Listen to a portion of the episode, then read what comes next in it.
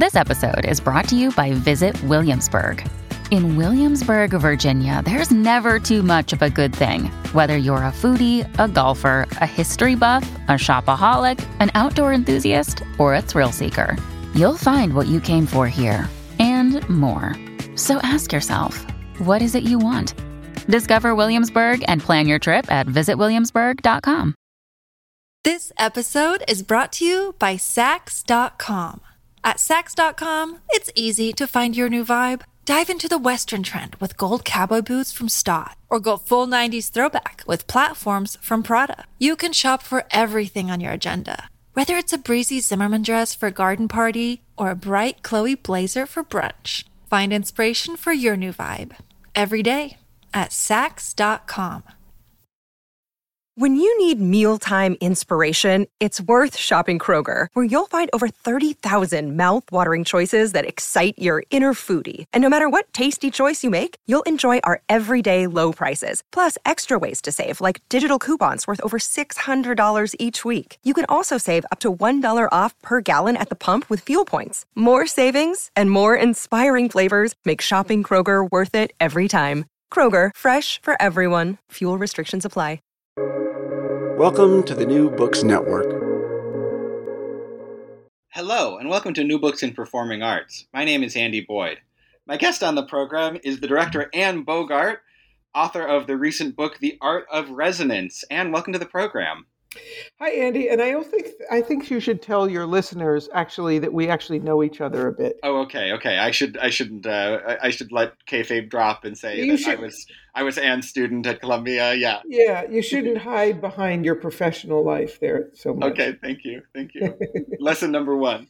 So I really love this book. And there's one sentence you write that I'd like to kind of reflect back to you and hear more about. You write, "Our job as artists is to become consciously resonant to the world rather than alienated from it."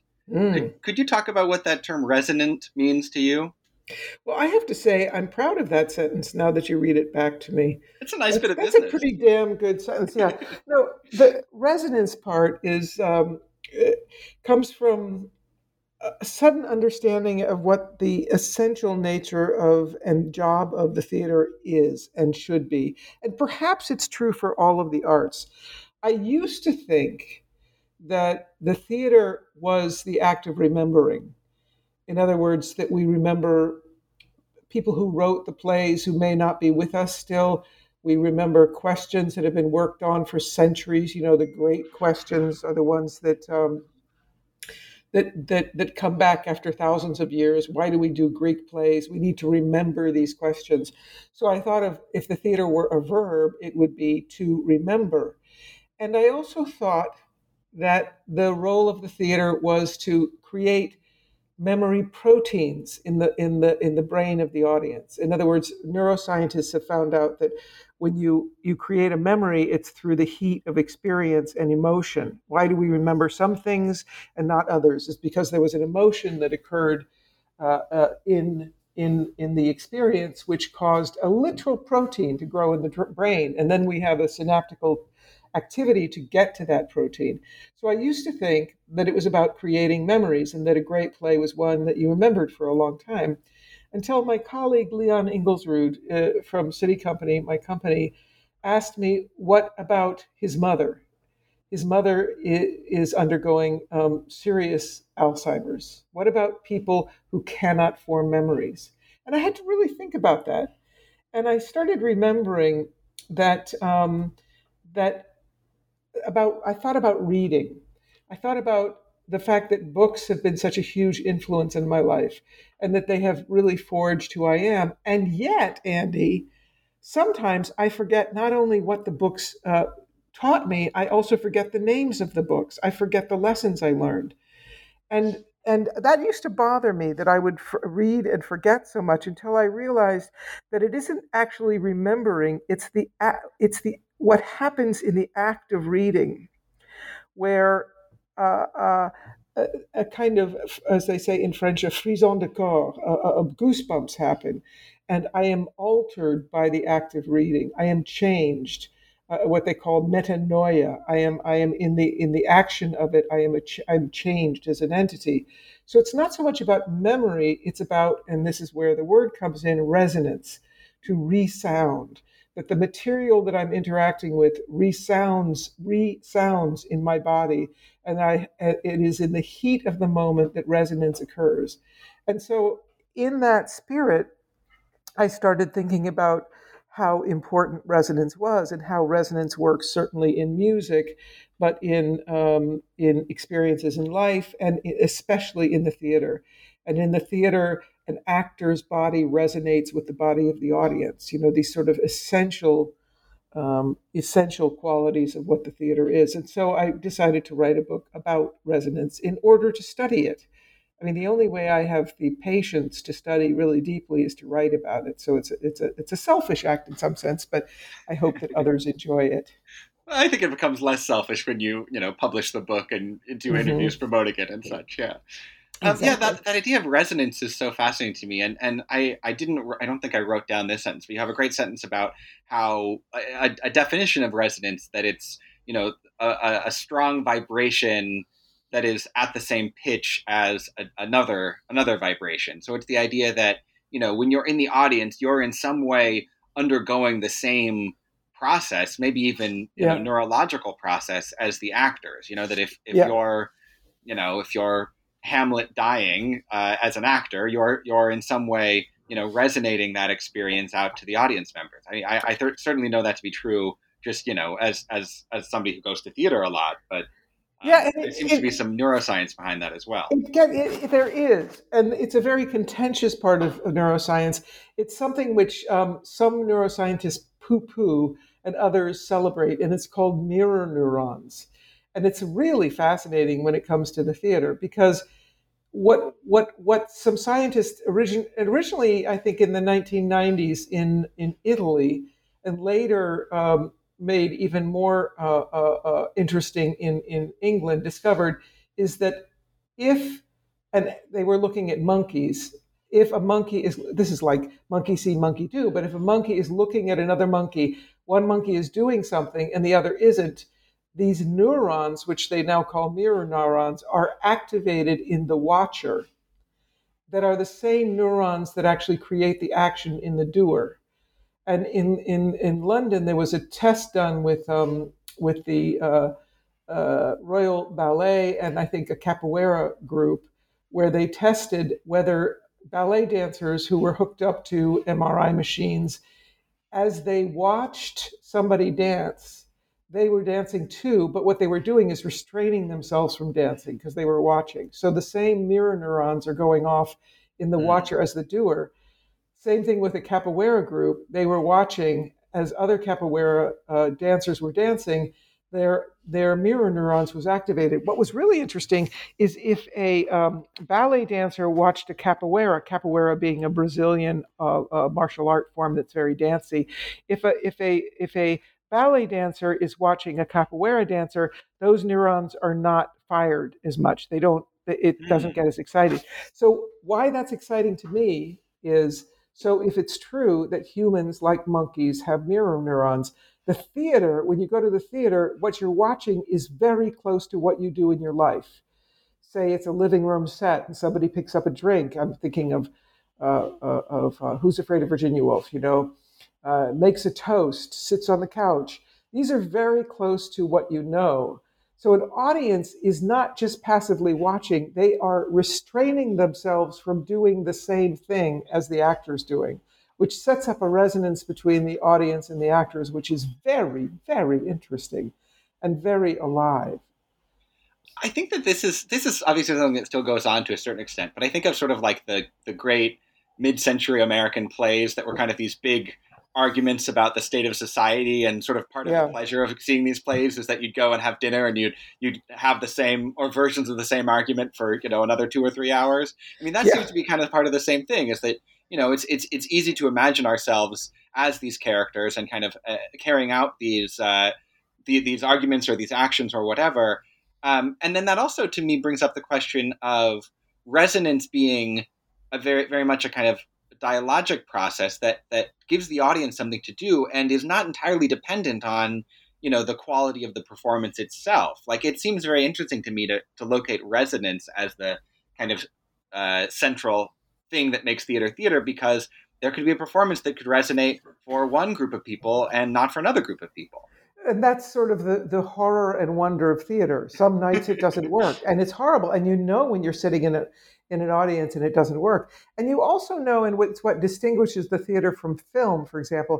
If you win, or maybe I should say myself, if I walk into a cinema and it's half empty or three-quarters empty, I'm delighted because I think, oh, I can put my feet up. I'm really happy. I can spread out.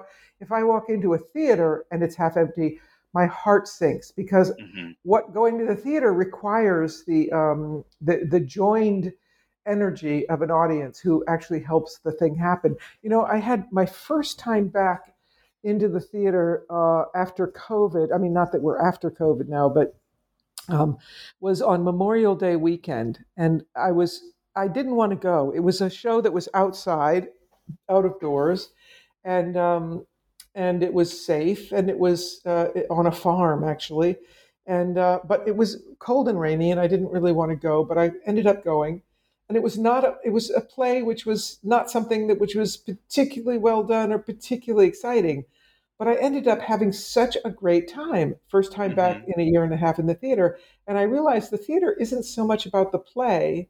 It is partially the play, but it's mostly the audience that comes together to help the play happen.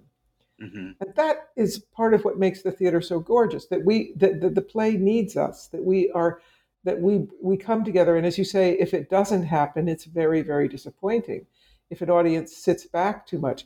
You know, I was talking with the very famous critic from the Guardian in London, Michael Billington. He came to speak to visiting artists at Columbia. Did you ever take that class with me, Andy? I did, yeah. I love that. Yeah, class. So you know, yeah. Well, it's been on Zoom lately. Anyway, this was on Zoom. And Michael Billington is a very august and revered critic. And he just retired. And so we were asking him questions. And one of them was, well, don't you feel relaxed now? You can go to the theater and not be a critic. You can just sort of enjoy a show. He said, absolutely not. I miss being a critic. And when I go, I try to be a critic. Because as a critic, all of my senses are heightened because I know I have to write the review. I'm catching everything. I'm watching everything.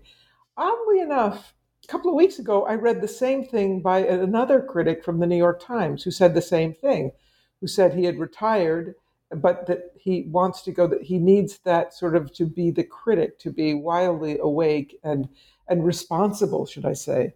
And I thought of my own laziness. Sometimes when I go to the theater, you know, I'm a Tony voter. So sometimes I'd go and I just sort of collapse and I don't mind if I go to sleep. But now I think I'd rather be a critic, you know, like to go with a critic's glasses on, to be more responsible, to be more able to relate the experience to others afterwards, to be able to have those late nights at dinner talking over the empathic reaction to the play. So, you know, it does require, I've always called the theater a gym for the soul, that we go for a workout, you know, and so that workout is something which requires resonance, but resonance doesn't just happen. You have to be in a state that of readiness and of openness for resonance to occur.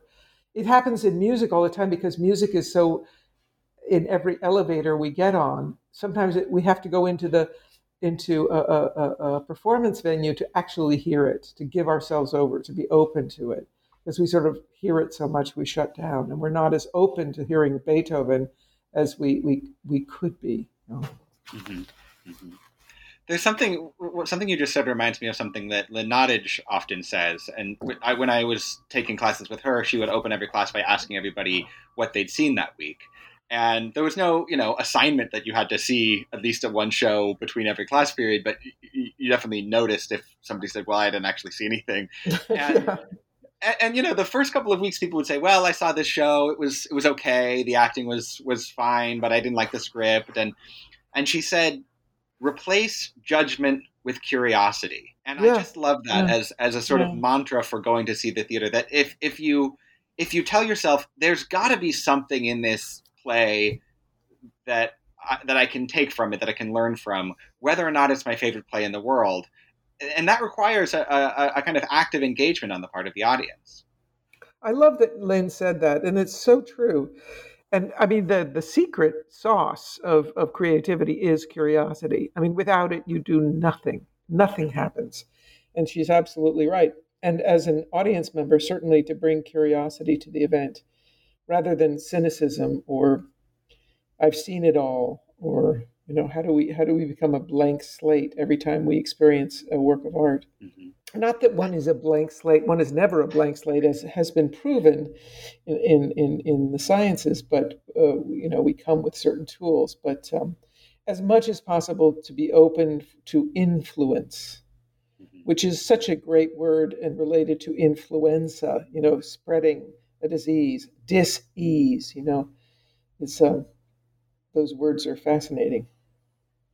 I'd love to ask you about, you know, how you've managed to try to keep open to the kind of vibrations of the outer world at this time of profound isolation. One of the things you write is theater resists the tyranny of simulacrum, which I feel that is, you know, profoundly true. And one of the things that I love about theater is that they make you turn off your phone.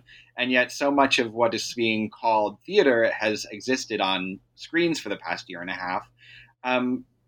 Have you seen anything in that format that has had that sense of resonance, or do you feel like that is kind of inherent to and exclusive to the live event? You know, I should clock my own cynicism. I got very cynical about Zoom performances and Zoom readings and Zoom tell-alls. I'm, you know, I think there's the tendency in the art world anyway, and this is brought on by a consumerist culture, is that idea of expressing yourself, mm-hmm. which I actually find really uninteresting. And I'm thinking of, I'm going to answer your question in a really roundabout way. I'm thinking of John Cage, the composer, who, when he was a young man, he got blocked. He got very frustrated for several reasons. One is that he was a homosexual in a world that didn't accept it. So he felt really shunted out. And secondly was because he was... around him were this movement called abstract expressionism. And he was really intolerant of art being about expressing yourself, just expressing yourself, which, you know, parenthetically, I think was a result of the McCarthy era, that art used to be about things. And then when you were in danger of being blacklisted or thrown out of the country or never working again, you tended to say, what's left? Well, abstract expressionism, or then plays about you and me in my apartment and on my problems, so that you don't engage in world issues. So he was looking around and he was very frustrated at the whole notion of self-expression. And it wasn't until he started studying Buddhism and found some Sanskrit text that said that art, the role of art is to create the conditions in which, and I'm going to misquote this horribly, the conditions in which human beings might flourish, really. So it's not about creating something where you express yourself, but about creating certain conditions in which certain things can happen that are of a high human quality. And when the COVID crisis started happening and everything went on to Zoom, I got so sick of seeing people express themselves. You know, there were coronavirus dances and coronavirus readings and coronavirus confessions, and I just couldn't stand it. I saw very little that I found interesting, a few things, but I have to clock my own intolerance. I was not very open to it. And, you know, I wrote The Art of Resonance during this COVID period. It was my way of trying to make sense of where we're at. I mean, I'd certainly had this in mind to write before, but being stuck in London, I was stuck literally. I was actually, my other half, my wife, lives in London, and we split our time between New York and London. And I had gone over with a small suitcase on the 21st of March 2020. Oh, wow. For spring break. Essentially, I was going to be there for a week, and I was there for a year and a half, and which was great because I could be with my wife for a year and a half, but that's another thing. But I took that time to be completely intolerant, although I was on Zoom for about 7 hours a day between SITI Company, my company, which was online, between Columbia classes, and feeling guilty about the students who were paying so much and not being able to be together, that I spent twice as much time with my students, and also being on the board of SDC, which is the Society of Stage Directors and Choreographers, the union where there's 1,500 unemployed directors and choreographers. I was on Zoom all the time, which is why, Andy, I couldn't stand watching anything else after that. Yeah. So the writing the book became a kind of retreat from the world, but also an engagement in what is necessary, what we need to look at in order to move forward, what do we want to jettison? And so it came down to Cage's notion of creating the conditions for something to happen rather than expressing myself. Of course, there are, every play is an expression of a playwright, as you know, but I want to create the conditions in which that voice can be heard instead of showing you what a great director I am, for example, in my directing. Mm-hmm. So now I've forgotten what your question was. I think I got really far away from it, but let me know. Yeah, no, I think that was good. I'd love to kind of continue on the Cage topic a bit. You did a piece with SITI Company that was based on John Cage's writings that I saw and that I loved, and I thought it was fantastic. And you write a bit in the book about the idea of originality being something that you're suspicious of, along with the idea of self-expression. Yeah. And, you kind of talk about how all art in some way is a remix or a revision of something that's happened before. And I wonder if we could talk a bit more on a kind of, technical level of like, how do you go about creating pieces from previously created texts? I mean, I know you also created a piece based on Brecht's theoretical writings and yeah. you've done other kind of text-based work. Like what's your process for doing that kind of stuff? Well, first of all, it's the choice of subject matter. So a large part of my work is me studying people I admire. As Heisenberg said, if I can see far, it's because I stand on the shoulders of giants. And so whose shoulders do I want to stand on? So I certainly wanted to stand on John Cage's shoulders, which is why, thank you for the kind words about the piece, which was called Chess Match Number 5. And it was a way to spend time with, celebrate, and study John Cage and learn from him. I've certainly made pieces about other artists that I admired, including Virginia Woolf, a piece called Room, Leonard Bernstein, a piece called Score, Bob Wilson, still alive, a piece called Bob, Orson Welles, a piece called The War of the Worlds. The list goes on. Gertrude Stein. These are all people that I'd like to eat and regurgitate, if you know what I mean. And because I'm a little bit lazy, unless I'm doing a play about those people, I don't actually take the time for the necessary research. Now, I'm in a great relationship with a guy named Jocelyn Clark, who works with me. He's a dramaturg, a writer, an Irish guy from Dublin, who I've worked with on, 15, 20, I don't know how many plays. And this is the process. I take about a year to ingest and eat the, say, interviews or writings or whatever, depending on the artist, of possible text. And I send him usually about 200 pages of possible text. And he's a genius. He sends me back a 30-page script that has a sort of through line and narrative, but all based on, he doesn't write anything necessarily. Sometimes he inserts a few jokes and things, but he, which he did with the John Cage piece. He had the idea, if you don't remember, of all those koans that they kept saying during it, which were very funny. Anyway, so he sends me back a script, then the actors memorize it, and then we get in a room and we try to embody it.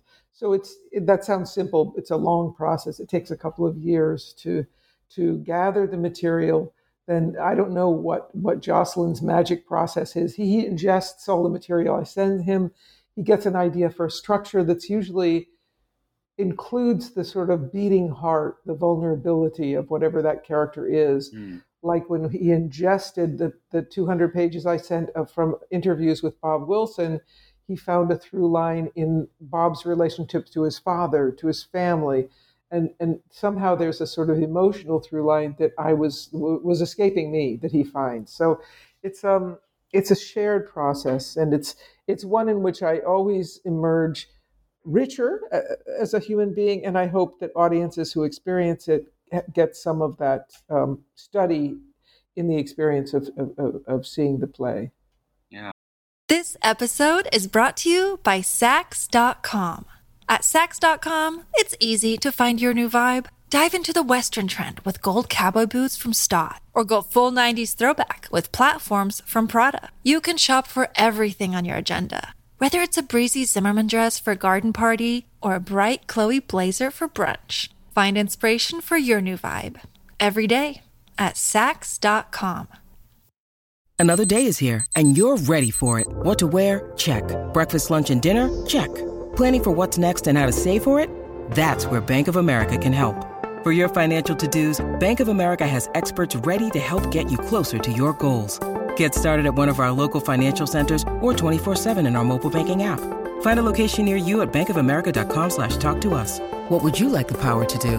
Mobile banking requires downloading the app and is only available for select devices. Message and data rates may apply. Bank of America NA, member FDIC. Yeah, it's almost like taking a university class or something, and you're benefiting from, you know, years of this academics research being boiled down into, you know, 15-hour-long lectures, and you get a kind of concentrated dose, right? That's a great analogy. I'm going to use that. That sounds great. That makes me think of like TED lectures that are 18 minutes. Like you sure. Take a person's whole life and say, well, tell it in 18 minutes, which is pretty crazy. Yeah. Yeah.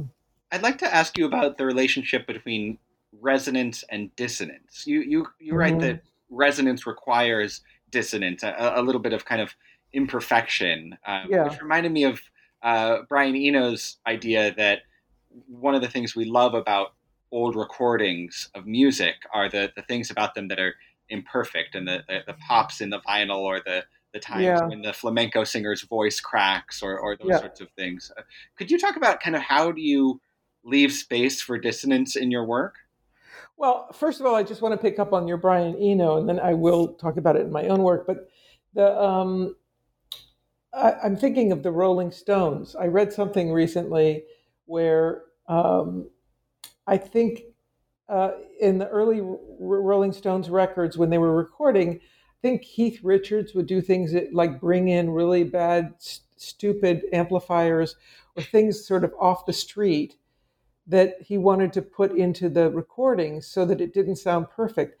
And then there was an analysis of the singing in the Rolling Stones. I guess it's Mick Jagger, and does Keith Richards sing too? I don't know. Rarely, a little. But I guess maybe I'm talking about Mick Jagger's voice is that it is on the verge of being wrong.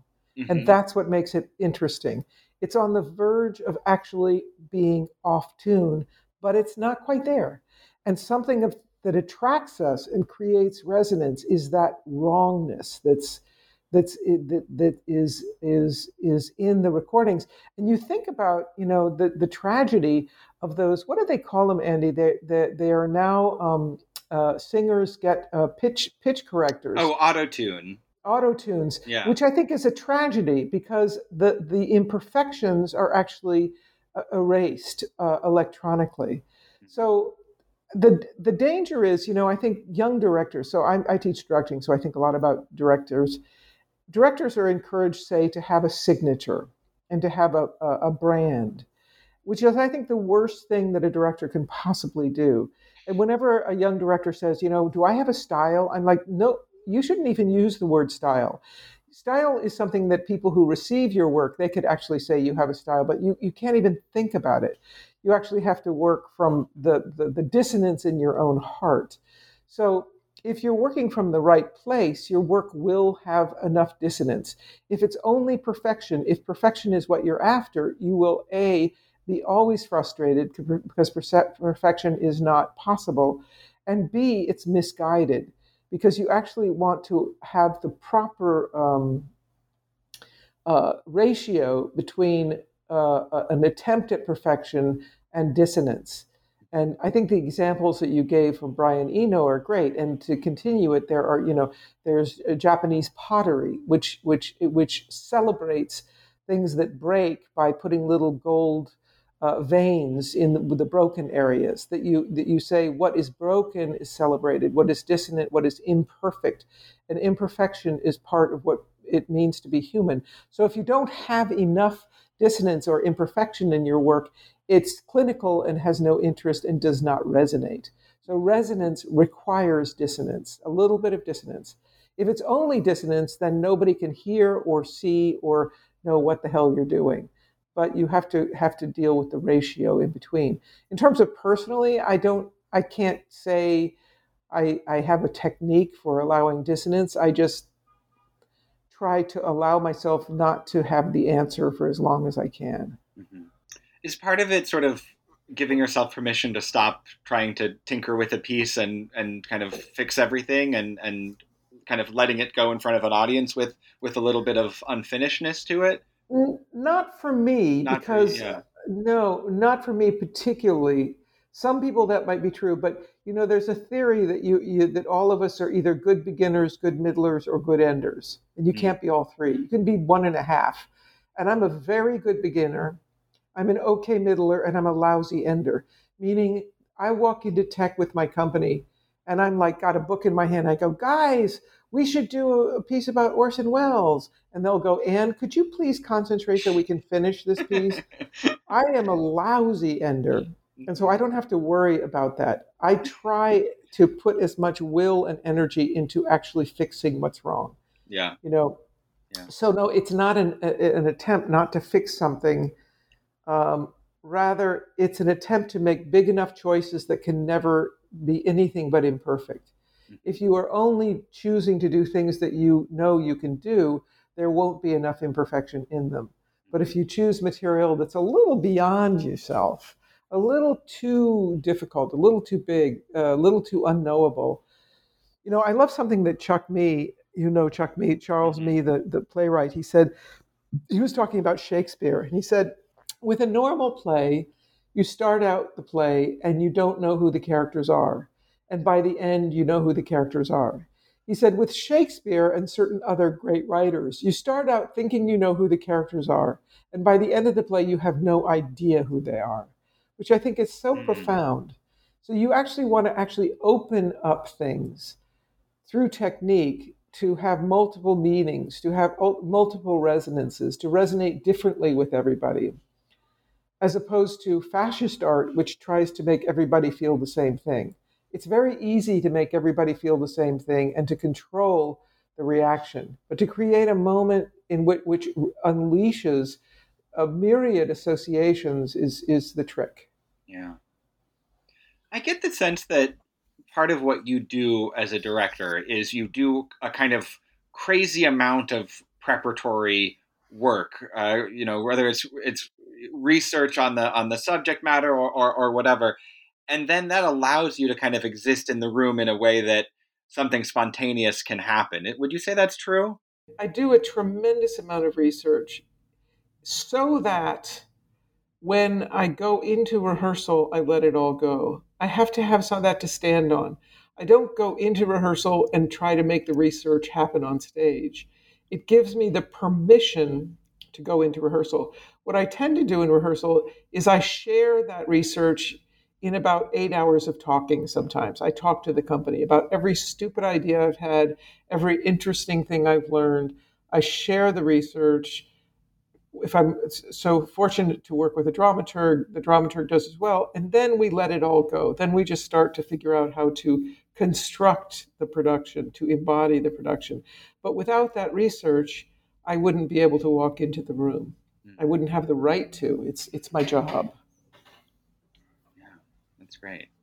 I wonder if we could talk about some of the other influences you talk about in the book. You've talked about John Cage. Peter Brook is also someone that you talk about being a great inspiration to you, both as a director and a writer. Could you talk a bit about what you've taken from his work over the years? Yeah, mostly it's his writing. I am not quite old enough to have experienced the great productions, his early productions of, say, Marat Saad or Midsummer Night's Dream. I'm just a little bit too young. I can't believe I'm saying I'm young because I'm so not anymore. But it's mostly his writing and his example. he is a model of somebody who keeps going through changes. You know, he had a hugely successful career in the UK, left it completely, went to Paris, started this international research center, went to Africa, tried to start over to discover what the essence of theater was. So I channel most of my information of Peter Brook through his writing. And I do mention at the beginning of The Art of Resonance, his first book, The Empty Space, which had a massive influence on the theater culture, because he essentially called out the theater for its excesses and said, we need to go back. And this was a period in the 60s when the theater did go back, and it was connected with, say, Grotowski's work, or in this country, the work of the Manhattan Project, or the group, not the group theater, that's of course much earlier, the performance group, or many groups that emerged to re-looked, that stripped away and started over again. So he, in that sense, he's an inspiration by example, by modeling a way to behave in the world. I'd love to talk about SITI Company, and you used to be the artistic director of SITI Company, and now you're one of three co-artistic directors.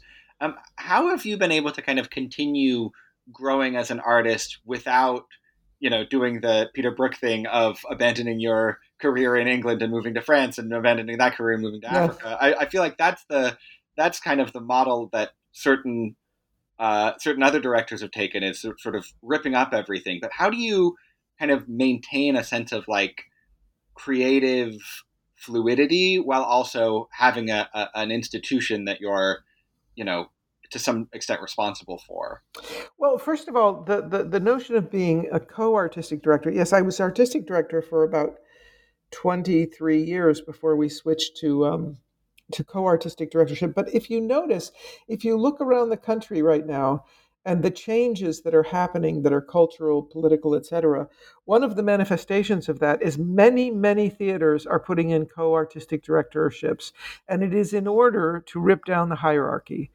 And it was, I would say we were an early modeler of that, is that we said, in fact, it's a misnomer that I have the title of artistic director, but it is the work of many people who make the impossible happen. And so we went to a model of three of us, which is a much better way to make decisions, because the three of us, Leon Ingulsrud, who I mentioned earlier about his mother who has Alzheimer's, and Ellen Lauren, both of them actors in the company, each of them have very, very different personalities. They look at each problem in a different way. You know, Leon looks at it very philosophically. Ellen looks at it very practically and company-oriented and people's lives-oriented. And I look at it in prognosing the future, what projects we're going to do. So first of all, that part of it is key. Secondly, to answer your question, the reason I've stuck so long, and we're turning 30 next year, is that these company members keep me honest. I find they cannot tolerate my jokes, for example. I can go into any situation with actors I haven't worked with, and I can be hilarious, and they all love my jokes, and they think I'm so smart. Not SITI Company. They look at me, and they just say, you know, we've heard that before. Or if I try to do something in rehearsal that's not thought through, they say, we've done this before. You've pulled that card before, Anne. Mm-hmm. They are intolerant of my laziness. Mm. And it's largely for that I haven't left. And also the company doesn't leave. They're all very fierce about dedication. That said, we're reaching our 30th year and making a huge change. We're going to stop being a production company because I didn't want us to just fade out. I wanted us to have, like, we're having fantastic, despite COVID, we're going to have a fantastic 30th year anniversary season with plays, and we're going to sort of come to a real fullness before we switch to being an organization that's about legacy and training and stuff like that, but no longer. And the other thing is that I get my yayas, is that what they say, by directing opera. When I'm not directing SITI Company, I direct opera, and I love it. I get to do all the things, and people do laugh at my jokes in the opera rehearsals, you know. and it's like large scale, and there's, you know, incredible singers, and there's an orchestra in the room. Those things to me absolutely thrilling.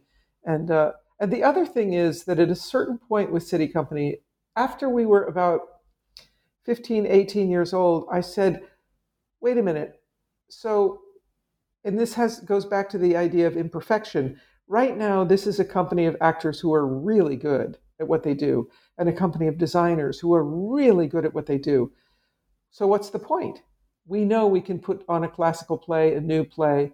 And I started thinking about the fact that we had created a community within the company. And I started thinking the only thing I'm actually interested in is for this group of incredible actor-athletes to meet other communities and see what happens. And we started doing works with other companies. We started by doing a production with the Martha Graham company. And then we did a production with Bill T. Jones's company. And then we did a production with Bang on the Can, the amazing music group. Then we did a piece with a visual artist, Anne Hamilton. And then we did, the last thing we did before COVID is we worked with Streb, who are all incredible athletes who can throw themselves through glass, you know, and each time the company will say, well, my company will say, how can we possibly do this? I can't crash through glass. These are things I can't do. So it's the bringing together of two sort of stellar communities to make something new, or co-directing with Elizabeth Streb, or co-directing with Bill T. Jones. These are things that create great collisions that keep me young and really unstable in a good way.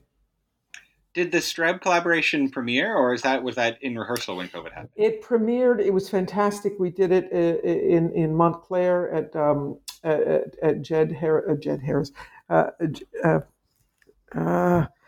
the Peak Performances in Montclair.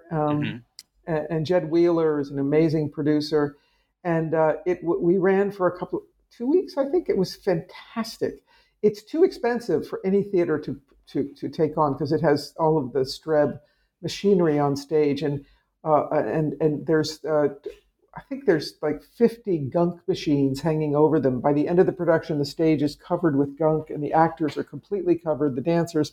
It's a very messy production, and the text is by Chuck Mee, who had the idea for it originally. It's called Falling and Loving. It's a glorious piece, and I wish somebody could afford to do it again. It's very expensive, and it takes a lot of energy. The crew has to be as large as the acting and dancing company, because it's so technically difficult. But it's a piece I'm very, very proud of, and Streb couldn't have done it without us, and we couldn't have done it without them. Streb Company is like you mentioned, like a very different approach to live performance than SITI Company. And she's a very different artist than you are. What are some of the things that you learned from that collaboration? And I know you've known her for a while, so, you know, or things you've learned from just observing her as an artist. Well, first of all, Elizabeth Streb and I have a basic disagreement. I think all theater is metaphor. She does not believe in metaphor. She says, if a dancer crashes against a glass wall, that's all it is. It is a body against a glass wall. There's no metaphor. I say, if a body crashes against a glass wall, the audience is taking it as a metaphor for hard things in their lives. You know, that it's rich with metaphor. So we began with that disagreement. And another thing is, she said, my dancers cannot speak. And I said, they could do amazing things. And we were very fortunate that she had to go to Paris for a week in the midst of our rehearsals. And as soon as she went off, I looked at the dancers. I said, who wants to speak? But what I learned from her is courage. And the funny thing about Elizabeth, if you looked at Elizabeth Streb, for anybody who doesn't know her, she looks punky and mean. She's hard ass. But when you sit next to her during a performance, she makes these sounds the whole time through. It's like, she's like terrified for her dancers who are doing impossible things. She's actually one of the most vulnerable people I've ever known. And yet she has this courage and this fierceness, which I learned from a tremendous amount. The actors in the company learned a lot. And I can say right in the beginning, they said, Anne, okay, we've done a lot of collaborations, but this one's impossible. We can't do what these athletes can do.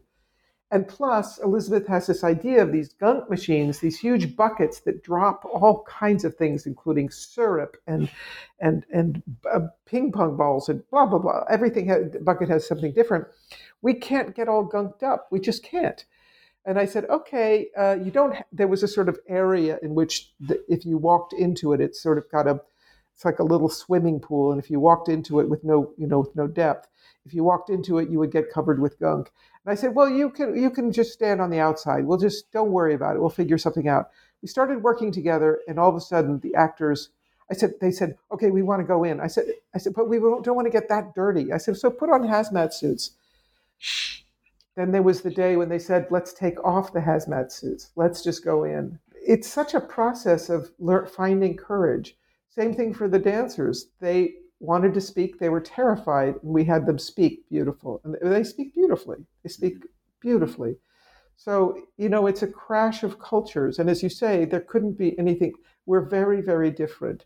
And yet there is, as an underlying truth, there is something called respect, that Elizabeth and I have massive respect for one another and trust.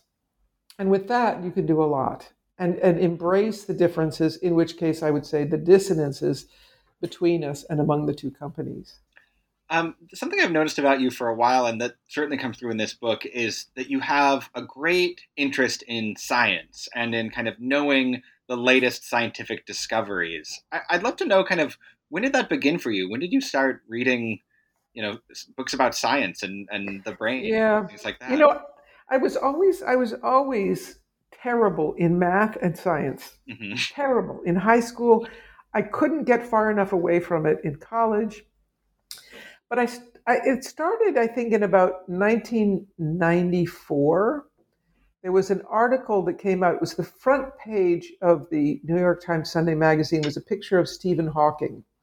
And the article that went with it, he said that there are such important breakthroughs in quantum and astral physics that everybody needs to study it in order to learn what it means to be human, to be a better human being, what it means to live, what it means to die. You just need to know these things. And so I thought, okay, he's a smart guy. I better start figuring it out. So I went to the bookstore and got all these books on quantum physics for beginners or Tao of physics, all these sort of for stupid people. And I started reading them, and they were interesting up to a certain point. But then when an equation came along, my brain broke down. I just couldn't do it. I couldn't understand. So I'd put the book down, and then a couple of weeks later, I'd try again. I'd get a new book. But I was traveling a lot at the time in my car, because we were doing a lot of shows in Louisville, Kentucky, and I was driving between Louisville and New York, which is like a 13-hour drive. And I decided at some point to get books on tape, and they were literally in those days on tape. And so I would get the Tao of Physics on tape, pop it in, and start driving. Interesting. Along comes the equation, and I can't understand, so I just space out. But I don't take the tape out. I just let it run. It's talking. And I'm looking at the scenery and the sky, and I'm driving, thinking about other things. And all of a sudden, I'd go, holy crap, I just understood Heisenberg's uncertainty principle. Or, holy crap, I just got special relativity. And it's something that the physicists call fuzzy logic, that you can't understand something by looking at it directly. Mm-hmm. But actually, you have to, in a sense, relax. And I understood that. And from that moment, I've always been interested in, and then I do pieces about, because as I told you before, I'm so lazy that I don't do the necessary research unless I'm doing a piece about it. I've done a piece about neuroscience, and certainly about quantum mechanics or quantum physics, astrophysics, etc. And so it made me relax and realize that I can grasp these notions if I just relax enough and don't get too intent on understanding everything. And that study has led me to change. It has resonated with me, and so I enjoy studying now without being so afraid. Mm-hmm. Another kind of body of knowledge that you draw on a lot is spirituality. And I know you have a meditation practice. I'm wondering, for you, does the theater feel like a sacred, spiritual place? 100%. I actually think the theater is a spiritual activity. But there's certain words which one shouldn't use too often. And one of them is spiritual. Mm-hmm. In other words, if I went around saying what we're doing is a spiritual activity, I think it wouldn't end well. But ultimately, yes, at its heart. Now, what does that mean? It means that what we're discussing is not about you and me and our apartment and our problems, but we're discussing how we are interlinked. We are, to use science language, we are talking about quantum entanglement, how we are connected to the past, how we are connected with each other, how we are connected with different parts of the universe. So certainly, yes, I think the theater is particularly a spiritual activity. Yeah, I wonder too about, I mean, because you're somebody, do you meditate every day, or do you do, I don't know the terminology, but is that's a regular practice for you, right? It is, but also when I was 22, I started studying Tai Chi Chuan, mm-hmm. and then I had a great teacher in New York, and then I went to Montreal where her teacher was and got my teaching certificate. So Tai Chi Chuan has been and it's related to the Taoist philosophies. It's a physical embodiment of Taoism. So I learned Taoism through the body. I spent years doing Aikido. I can't do it anymore because my hips and knees won't do it anymore, but certainly yoga, all these physical practices that are connected to spiritual practice. But I do meditate every day, and it's a good thing to do. Yeah. And I think, too, that relationship to spirituality, not as this sort of like airy abstract thing, but as something that you wake up every morning and you do the thing. You go through the actions that are an expression of a spiritual belief. Yeah. Feels like easier to translate into a rehearsal room than, maybe a notion of what it means to be a spiritual person that somebody would have if they didn't have that kind of a practice. Yeah, I mean, it is a practice. It's a practice. And it's a practice of remembering also what it means. And I think without a physical practice, it's quite difficult. And I would call meditation a physical practice, as is Tai Chi Chuan, a physical practice. That's very, very helpful. There's one thing I want to ask you about. This is switching topics entirely, but you give in the book a kind of brief history of how viewpoints came to be, which I found fascinating. I didn't know any of this story. I've been hearing this term for 15 years, but I had no idea where it came from. Could you kind of tell us a bit about that story and how viewpoints came to be and kind of, I don't know, what is it? Well, I'm glad you bring that up, because I very consciously in the book wanted to set the record straight, mm-hmm. because I did not invent the viewpoints, and I'm often given credit for having done so. Even though at the beginning of every viewpoints class and over, I mentioned the person who actually, quote, dreamed it up, which is a choreographer named Mary Overlie. And I met Mary Overlie in 1979 when I started teaching. Both of us were in our 20s, and we started teaching at the Experimental Theater Wing at NYU, ETW.